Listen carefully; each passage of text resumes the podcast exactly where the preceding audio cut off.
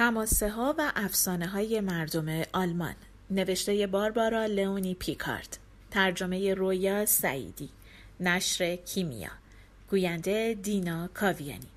گودرون قسمت چهارم. دفعه پیش تا اینجا براتون گفتم که هرویگ و آرتوین اومدن دنبال گودرون. گودرونم وقتی فهمید که برادرش و نامزدش اومدن دنبالش، تصمیم گرفت که دیگه به حرفای گرلینده مادر هارتموت گوش نده و یک کلکی سوار کرد. به مادر هارتموت گفتش که من دیگه خسته شدم و نمیخوام کلفتی کنم، تصمیم گرفتم با پسر شما ازدواج کنم. گرلینده از شنیدن این حرفها اونقدر خوشحال شد که یه ذرم شک نکرد که مبادا گودرون داره سرش کلا میذاره. هارتموت همون شب خبر رو شنید و سوار اسبش شد و با شتاب اومد خونه پدرش. از خوشحالی نمیدونست چی کار کنه. اما وقتی که رفت گودرون رو بغل بکنه، گودرون رو پس زد و گفت الان جلو نیا، سر و وضع من مرتب نیست. باید تا فردا صبر کنی که یه لباسی بپوشم که شایسته یک ملکه باشه. هارتموت هم با خوشحالی گفت هر چی که تو بخوای عزیزم، فردا روز جشن و شادیه. من بالاخره زنی رو که این همه عاشقش هستم به دست میارم. شادمانی گودرون هم کمتر از هارتموت نبود. اون تونسته بود هارتموت رو بکشه به خونه پدرش. به این ترتیب هارتموت اصلا نمیدونست که چه بلایی قرار فردا سرش بیاد.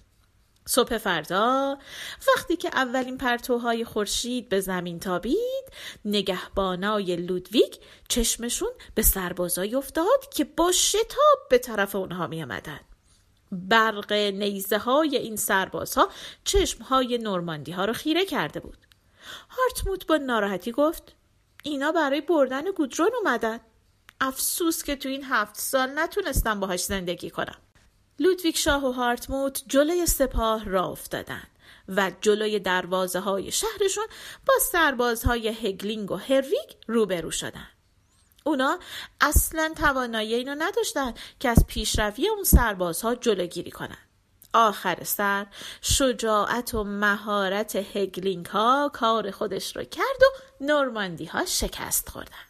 واته‌ی پیر مثل شیر قرش میکرد و به چپ و راست حمله میکرد و هر کی رو که سر راهش بود میکشت. به دنبال انتقام بود و اصلا براش مهم نبود که چند نفر کشته میشن. در همین جنگ هرویگ با لودویگ شاه روبرو شد و بین اونها نبرد سختی در گرفت. هرچند که لودویگ از حریفش پیرتر بود، اما در نبرد کم نمی آورد و چند بار نزدیک بود هرویگ رو شکست بده. گودرون با ترس و وحشت از بالای دیوار جنگ رو تماشا میکرد. آخر سر هرویگ با یک ضربه ناگهانی شمشیر سر لودویگ شاه رو از تنش جدا کرد. به این ترتیب انتقام خون هتل شاه گرفته شد. کم کم معلوم شد که نیرو و توان مهاجمین بیشتره. هارتموت وقتی که فهمید امیدی به پیروزی نیست، به یارانش گفت باید به طرف دروازه بریم و وارد قلعه بشیم و در رو به روی دشمن ببندیم تا بتونیم دوباره تجدید قوا کنیم و انتقام این شکست رو بگیریم. اما واته‌ی پیر که فهمیده بود و میخواد چی کار کنه، با جنگجویانش جلوی دروازه راه رو بر هارتموت بست. به این ترتیب هارتموت و بقیه نورماندی ها محاصره شدند. از اون ور بشنوید از آرترون خواهر هارتموت که از بالای دیوار قلعه داشت جنگ رو تماشا میکرد. دیدش که دیگه نورماندی ها دارن شکست میخورن. برای همین با عجله رفت پیش گودرون، جلوی اون زانو زد و با گریه گفت گودرون، پدرم کشته شده و از جنگجویان نورماندی هم کسی باقی نمونده. چیزی نمونده که برادرم هم جونش رو از دست بده. خواهش میکنم برادرم رو نجات بده. من همیشه برای تو دلسوزی میکردم و به تو بدی نکردم. خواهش میکنم برادرم رو نجات بده. گودرون گفت چطور نجاتش بدم؟ من که جنگجو نیستم که به کمکش برم. با این حال گودرون از بالای دیوار قلعه به پایین نگاه کرد و هرویگ رو دید. با فریاد از اون خواست که جان هارتموت رو نجات بده. همون موقع واته پیر و هارتموت جلوی دروازه مشغول نبرد بودند.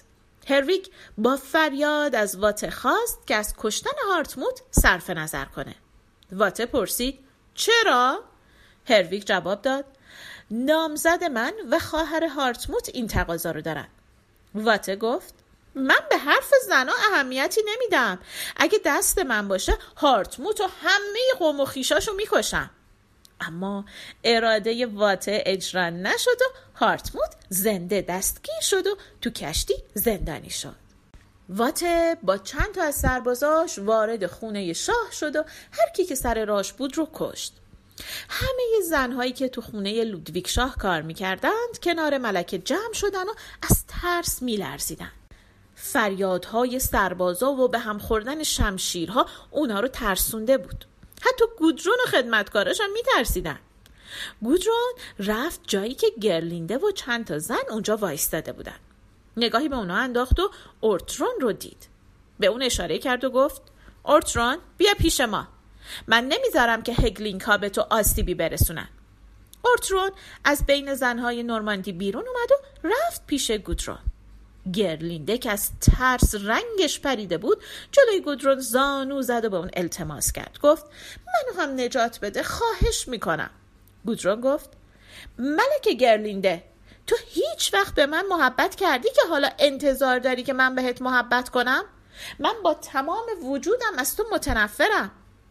گودرون این رو گفت و روشو برگردوند. گرلینده هم از روی زمین بلند شد و رفت پیش ندیمه هاش. میدونست که نباید انتظار رحم و بخشش داشته باشه. صدای سربازها هر لحظه نزدیکتر میشد تا اینکه در باز شد و واته اومد توی اتاق. از شمشیرش خون میریخت. وسط اتاق که رسید فریاد کشید و گفت گودرون کجاست؟ گودرون یک قدم جلو اومد و گفت واته عزیز من اینجام زنده و سلامت. واته با شمشیرش به زنایی که کنار گودرون وایستاده بودن اشاره کرد و گفت اینا کیان؟ گودرون گفت اینا خدمتکارای منن. اونم دوستم آرترونه خواهر هارتموت. واته یک قدم دیگه جلوتر اومد و گفت ملکه کجاست؟ گرلینده؟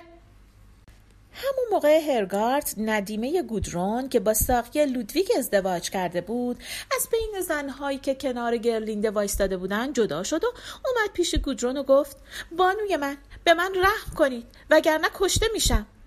گودرون با خشم گفت خود کرده را تدبیر نیست.